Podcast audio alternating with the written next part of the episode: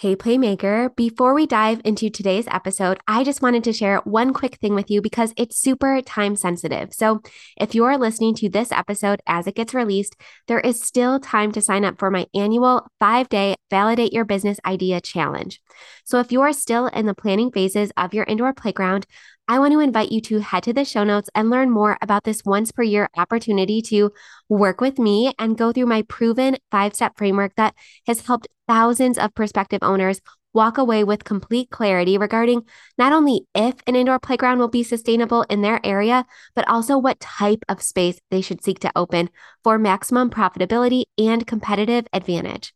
To learn more about what we will be learning each day of the challenge, how you can join the online community just for challenge participants, and more, head to the show notes or simply go to michelecaruana.com slash validate. And as a quick note, if you're listening to this episode after the 2023 challenge wraps up, that's okay. You can use that same link in the show notes to get access to the challenge content or sign up for next year's challenge. I will see you there. If you're in the play and party business and you want to operate with more ease and joy, all while making the living you dreamed of, I created the Profitable Play podcast just for you. Join me, your host, Michele Caruana, for small but mighty tips Mondays, Wednesdays, and Fridays that will all add up to a big impact on your mindset, your business, and your bottom line. Stick with me to keep the passion and grow the profit in your play or party based business. All right, Playmakers, happy Wednesday. So, I just have to say thank you so much for all of the love that you showed. My most three recent episodes, all about summer camp. We talked about designing a summer camp program, choosing themes. We talked legalities. We talked about marketing and promotion. And we talked about executing the camps in a way that brought so much joy to parents, campers, and staff alike. So I just wanted to say thank you. I got so many DMs saying that those episodes were exactly what you needed to really light that fire under you and start planning and promoting. And that makes me so happy since early promotion is one of the keys to success for a summer camp program that I mentioned in those episodes. And that's honestly the entire motivation behind this podcast and why I created it in the first place, right? I want to put you into action mode. So that just made my heart so happy. And I just wanted to say thank you for all of the DMs. I think I got a couple nice reviews from those episodes. So thank you guys so much. But since those episodes had so much information packed into them, I wanted to take a little break from all that practical, detailed information and get back to the basics just a bit for this episode. But that doesn't mean that this is an episode you should skip, because what I want to talk about today is honestly something I've put into practice in my own business, and it has really done wonders for my mental health and for my results in sales ultimately. So I really was excited to share it with you here. And, you know, I don't pull this line that I'm about to often. So when I do, I hope you know that I am very serious about it. But I really want you to stick around until the end of this episode. It's not one of my longer ones, I promise. And no, there's not an announcement or an ad or a plug or anything I'm trying to sell at the end there is just a very, very important takeaway that honestly, I was only able to really understand having the experience and hindsight I do now, which makes it all the more important for me to share it with you if you are listening to this while you're in the thick of it. So, if you're actively operating your indoor playground space or if you're in the planning stages, so please Make the time and make sure you stay until the major takeaway I share at the end because it will really help you actually walk the walk with this strategy. And full disclosure, a lot of the stuff I want to talk about in this episode, you likely already know, especially if you've listened to episode 34 of my podcast, which I'll link in the show notes, where I talk about hiring a manager or a team lead or if you've listened to episode six of this podcast, where I gave some of my best strategies for responding to negative online reviews and criticism. But sometimes we all need a little reminder, right? I know I do. And honestly, the inspiration from this episode was myself literally doing this just the other day. So I want you to picture something for me. Now, don't close your eyes if you're driving or, you know, anything like that to do this exercise, but just picture this for me. You're super overwhelmed from a full day of busting your butt to manage team members, run errands for your indoor playground, schedule cleaners, and order items for your parties coming up. And you love what you do, of course, but man, it gets exhausting too. Am I right?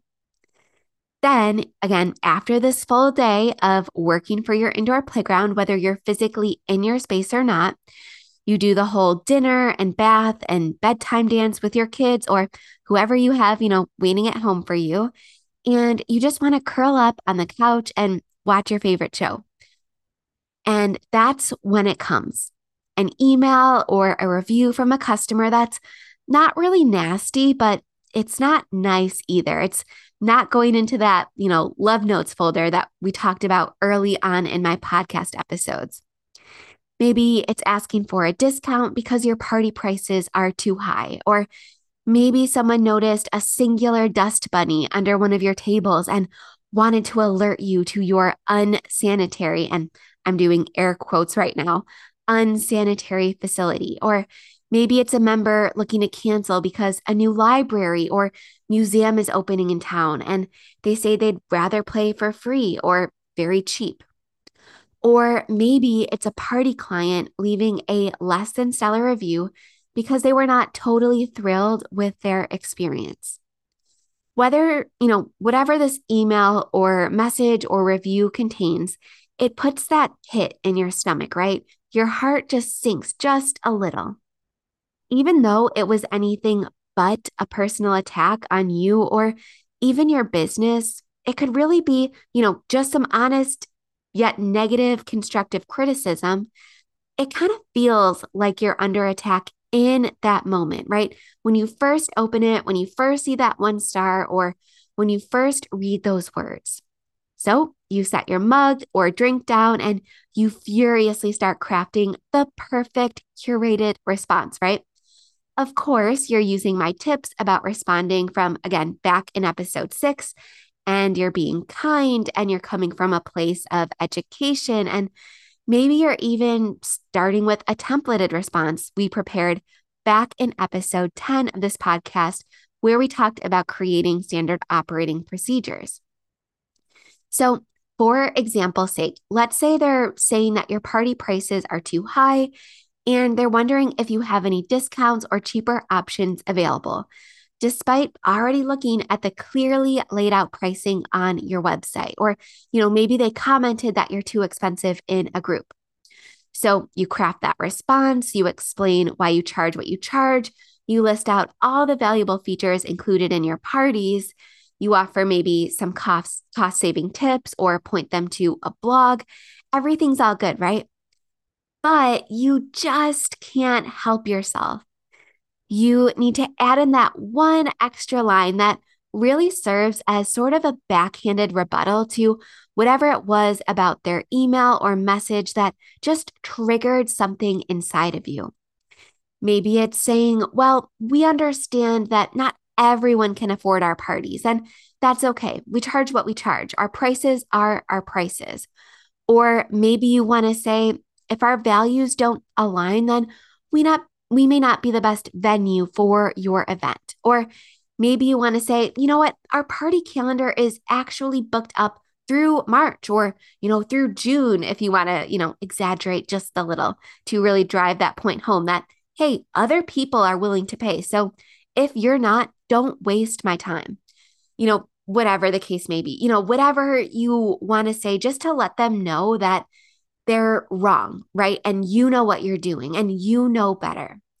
Or maybe switching gears, that person is writing to you about a complaint about cleanliness during open play. And, you know, after reviewing the footage or talking to your staff, you are so tempted to say something like, well, you know, I happen to notice after reviewing our video footage that you did not alert a staff member to this. And we would have really appreciated the opportunity to correct this in the moment. Or, you know, I noticed you, you know, did not lean down to look. So I'm really unsure how you could have seen that one singular dust bunny under that table. Or, you know, I noticed you spent a lot of time on your phone and, you know, here at blah, blah, blah play cafe, we depend on our parents to be active partners in cleanliness.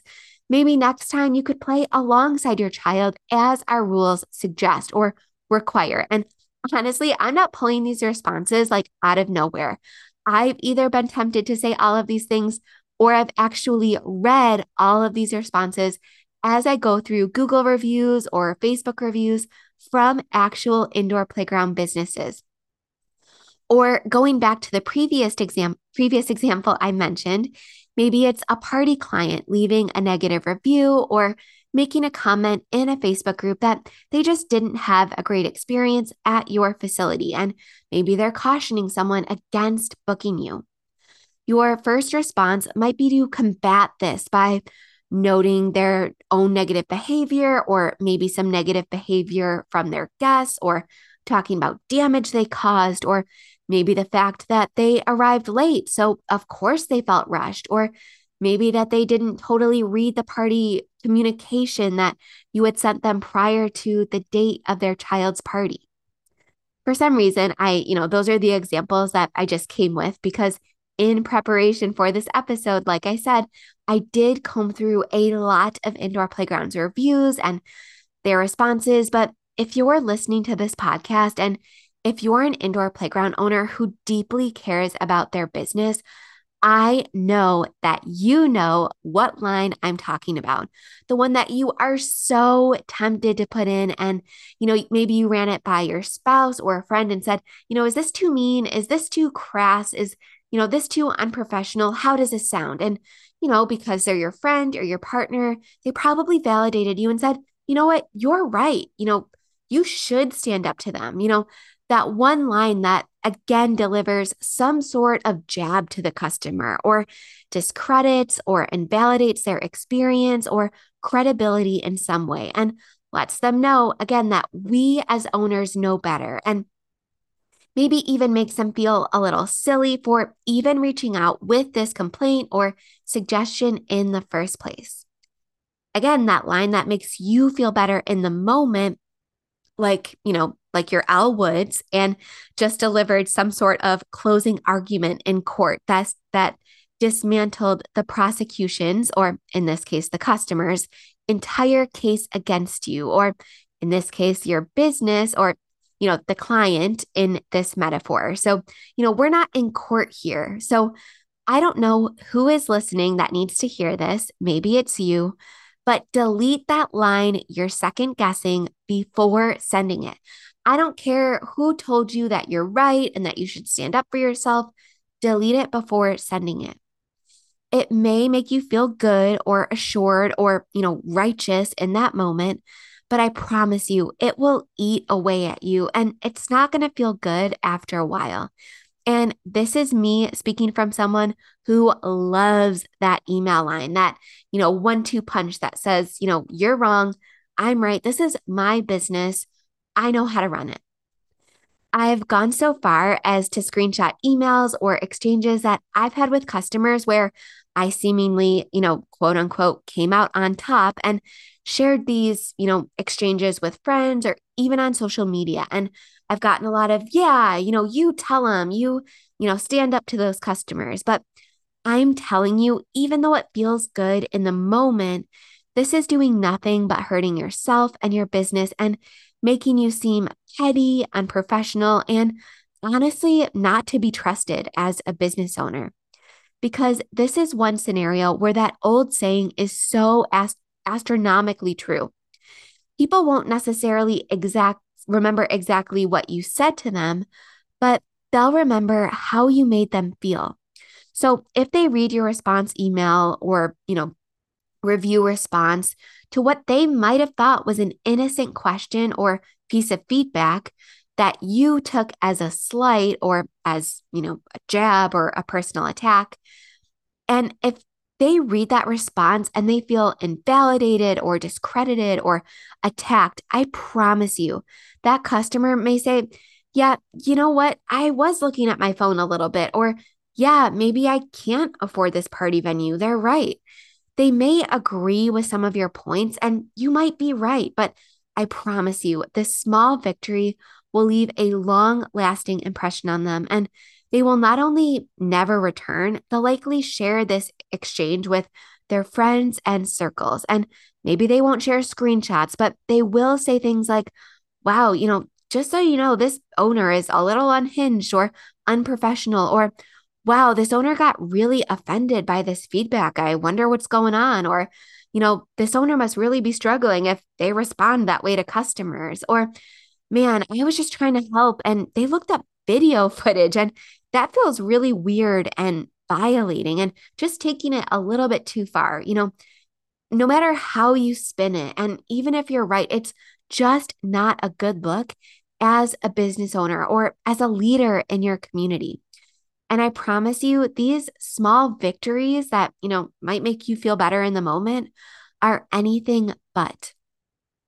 We may feel so attached and deeply passionate about our businesses that we do look at these sometimes, you know, innocent comments as personal attacks. And we do often look at our businesses as an extension of ourselves or even as if our businesses are like our children. So if anyone even hints at negative negativity or doubt in our business or our offerings, you know, mama bear or papa bear just might come out. And our first response is often a defensive one. So again, this is your sign to delete that line or that paragraph you're second guessing before you send it or before you hit post. You're acting as your business when you respond to comments. So act like it. You can still provide some explanation or education. And if you need to, you can delegate responding to these types of emails and messages, like I recommend in episode six. Or if it's a public message, just simply ask to move the conversation out of the public eye and to your private inbox so you can ask some clarifying questions or get more information without having all these words plastered on the internet, which is forever. So you'll always feel a thousand times better if you keep it clean and simple and professional, even if a customer isn't right for your business. Simply just say, okay, best wishes. You know, there's no need to point out to them, especially, you know, why they aren't a good fit or why their reasonings are incorrect or why you don't agree with them, especially if it's public.